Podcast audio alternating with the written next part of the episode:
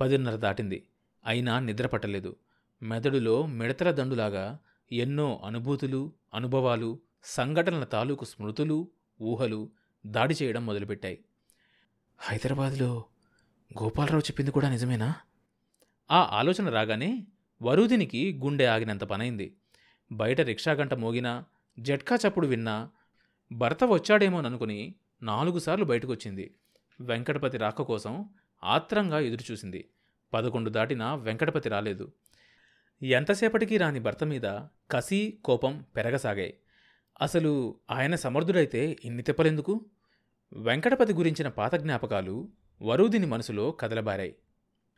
పెళ్ళైన కొత్త రోజుల్లో గండుపులిలాగా తన కేసు చూసిన వెంకటపతి ఎలుగ్గొడ్డులా చేతుల్లో తన శరీరాన్ని బంధించి వేసిన వెంకటపతి తినే తినే పల్లెంలో నీళ్ళు పోసినందుకు తనను వంగ తీసి బాదిన వెంకటపతి ఏడి? ఇప్పుడేమయ్యాడు? వరుదినికి అసహ్యం కసి పెనవేసుకుపోగా దుఃఖం పొర్లుకొచ్చింది. వరుదినికి నిద్ర రావట్లేదు. మేలుకుంటే తల పగిలిపోయేట్లుగా ఉంది. లేచి బీరువా అంతా వెతికింది. తనకు కావాల్సింది దొరకలేదు. మర్చిపోయి వదలడం అంటూ ఎప్పుడూ జరగలేదు.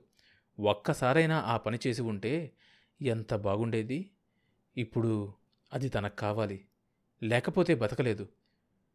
బుచ్చమ్మని లేపితే? ఇంత రాత్రప్పుడు అది మాత్రం ఎక్కడి నుంచి తెస్తుంది? ఆ రామనాథ బాబు దగ్గరికే పంపితే? చచా ఎంత ఘోరం! ఎంత ఘోరం! ఆ రామనాథ్ బాబుగాడు దాన్ని ఒళ్ళో కూర్చోబెట్టుకొని దాని పెదవులకు గ్లాస్ అందిస్తూ ఉంటాడు. వరుదినికి తల వెయ్యి వక్కలైపోతున్నట్లుగా ఉంది. ఇల్లంతా వెతికింది. వెంకటపతి ఆమె కనిపించకుండా సీసాలు దాస్తుంటాడు. ఎక్కడో తను పాపిష్టిది. తనకు భయపడి సీసాలు ఎక్కడో దాస్తుంటాడు. ఎన్నిసార్లు భర్త తెచ్చుకున్న సీసాలు తను పగలగొట్టలేదు. ఎన్నిసార్లు రసూల్కిచ్చి తిప్పి పంపించలేదు. అదంతా ఆయన మంచిగే చేసింది. అతిగా తాగి మనిషి పాడైపోతుంటేనే చేసింది. వెంకటపతి దాస్తాడనుకున్న చోటల్లా వెతికింది. ఎక్కడా కనిపించలేదు. దొంగ దాపరికం ఎక్కడో అక్కడ పెట్టే ఉంటాడు. అసలది లేకుండా ఆ మనిషి బతకలేడు. తనకు మెదడు పెనం మీద పెట్టి కాల్చినట్లుగా అయిపోతుంది. దానికి విశ్రాంతి కావాలి. తను నిద్రపోవాలి. అది తన వల్ల కావట్లేదు. ఆ పని చేయగలిగిన మార్గం ఒక్కటే. మందొక్కటే. అలజడిగా పక్క మీద దొరుకుతున్న వరుదినికి బయట గేటు తెరిచిన చప్పుడు వినపడింది. బయటకు పరిగెత్తుకొచ్చింది. వెంకటపతి గేటు మూసి పిల్లిలాగా అడుగులు వేసుకుంటూ లోపలికొచ్చాడు. వరండాలో లైట్ వెలిగింది. వెంకటపతి గాబరా పడిపోయాడు. తలెత్తి చూశాడు. వరుదిని ఎదురుగా నిలబడుంది. ఆమె కళ్ళు ఎర్రగా మండిపోతున్నాయి. చంపలు నిగనిగలాడుతున్నాయి.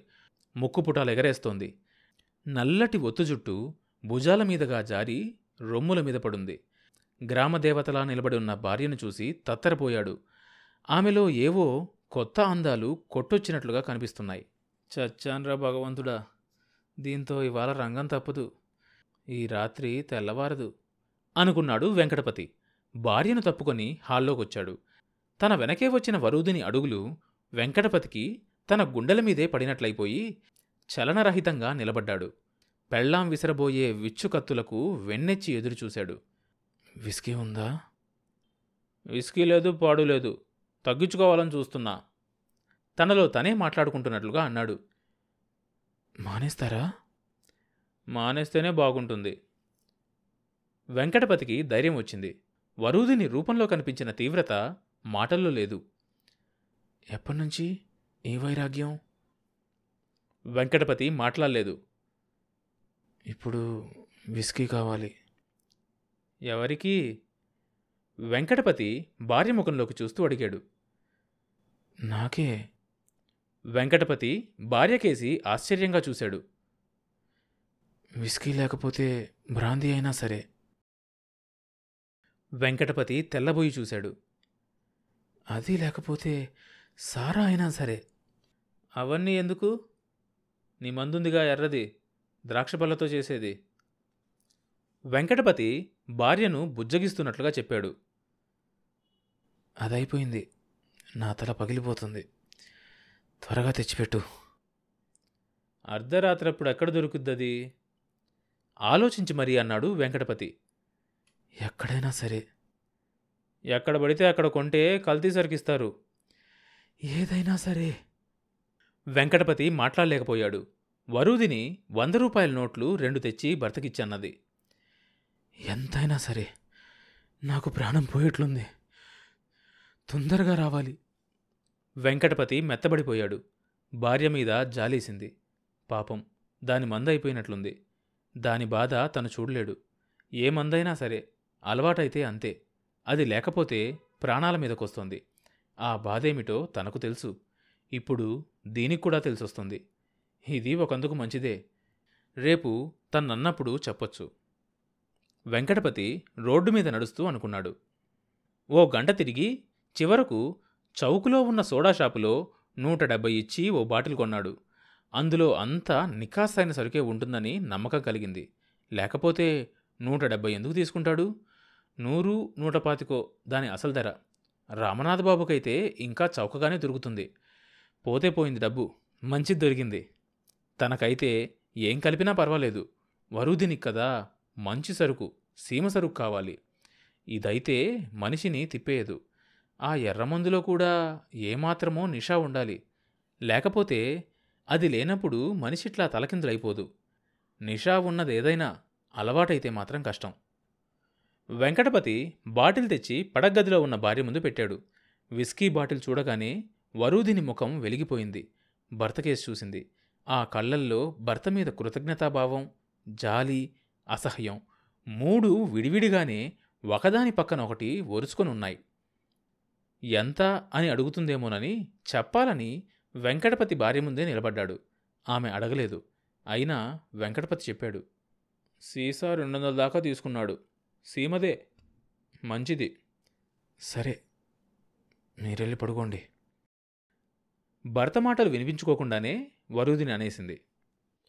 ఒట్టిదే తాగకూడదు సోడాకాయలు లేవుగా నీళ్ళు కలుపుకో.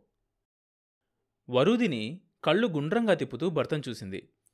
వెంకటపతి అమాయకత్వానికి ఆమె నవ్వకుండా ఉండలేకపోయింది. వెంకటపతి జేబులో ఉన్న ఇరవై ఐదు రూపాయలు తడుముకుంటూ వరూదిని ఉన్న గదిలో నుంచి బయటకొచ్చాడు. పాతిక రూపాయలు. తనకు రెండు రోజులకు సరిపోతుంది. ఆలోచిస్తూ పడుకున్నాడు వెంకటపతి. కళ్ళు మూసుకోగానే గుర్రు పెట్టే వెంకటపతికి నిద్ర రాలేదు. ఓ గంటసేపు ఊరంతా తిరిగేసరికి తాగిన దాంట్లో సగం దిగిపోయింది. ఎప్పుడు అనంగా తాగాడు? ఎప్పుడో? ఊరు పొద్దుకూక ముందు. ఇప్పుడు నడి రాత్రి దాటింది. ఇంకా ఏముంటుంది? అన్నట్లు వరుదిన్ని హైదరాబాద్ సంగతులు అడగలేదు. అడిగే అవకాశం ఎక్కడుంది? బాబు ఎలా ఉన్నాడో?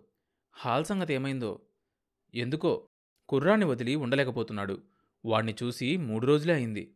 అయినా పదేళ్ళైనట్లుంది గోడ గడియారం ఒకటి కొట్టింది. వెంకటపతి మెలకుగానే ఉన్నాడు. నిద్ర పట్టడం లేదు. ఒళ్ళంతా కుంగ తీసుకుపోతున్నట్లుగా ఉంది. వెంకటపతి లేచి వరూదిని గది ముందుకొచ్చాడు. గదిలో నిశ్శబ్దంగా ఉంది. తొంగి చూశాడు. వరూదిని పందిరి మంచానికి అడ్డంగా పడుకునుంది. రవిక తీసేసి బాడీతోనే పడుకుంది. చీరా తొలగిపోయింది. దీర్ఘంగా బలంగా గాలి పీల్చి వదులుతోంది. ఆమె రొమ్ములు లయగా లేచిపడుతున్నాయి. గాఢ నిద్రలో ఉన్న వరూదిని ముఖం మెరిసిపోతుంది. పెదవులు అందంగా వంపులు తిరుగున్నాయి వరూదిని ముఖం మెరిసిపోతుంది. వెంకటపతి భార్య పడక పక్కగా నిలబడి తదేక ధ్యానంతో చూడసాగాడు. కొద్ది నిమిషాలు అలాగే చూసి అడుగు ముందుకేశాడు. టీపాయ్ మీద ఉన్న గ్లాసు కింద పడింది. వెంకటపతి ఉలిక్కిపడ్డాడు. ఇంకా నయం విస్కీ బాటిల్ పడలేదు అనుకున్నాడు. బాటిల్ తీసుకుని లైటుకు ఎదురుగా పెట్టి చూశాడు. ఇంకా సగానికి పైగానే ఉంది. వెంకటపతి మనసు ఆగలేకపోయింది. బాటిల్ తీసుకుని లైట్ తీసేసి గదిలో నుంచి బయటకొచ్చాడు. తన గదిలోకొచ్చి మంచం మీద కూర్చున్నాడు. బాటిల్ మూత తీసి అమాంతం నోటికందించాడు. గటగట నాలుగు గుటకలేశాడు. గొంతు మండిపోయింది. తనకే ఇలా అయిందేంటి? బాటిల్ అటూ ఇటూ తిప్పి చూసుకున్నాడు. మోసం. అది కల్తీది. నూట డెబ్బై పుచ్చుకున్నాడు గాడిద కొడుకు. అందుకే అది ఒళ్ళు తెలియకుండా పడి నిద్రపోతోంది. బాధపడ్డాడు వెంకటపతి. అమ్మిన వాడి మీద కసి వరూదిని మీద కసి తన మీద తనకే కసి అందరి మీద కసి కసిగా బాటిల్లోదంతా తాగేశాడు వెంకటపతి. తర్వాత భాగం వచ్చే ఎపిసోడ్లో వినొచ్చు. ఈ షో అన్ని మేజర్ పాడ్కాస్ట్ ప్లాట్ఫామ్స్లో వినొచ్చు. కొత్త ఎపిసోడ్ రిలీజ్ అయినప్పుడు మీకు తెలియడం కోసం సబ్స్క్రైబ్ చేసుకొని నోటిఫికేషన్ టర్న్ ఆన్ చేసుకోండి.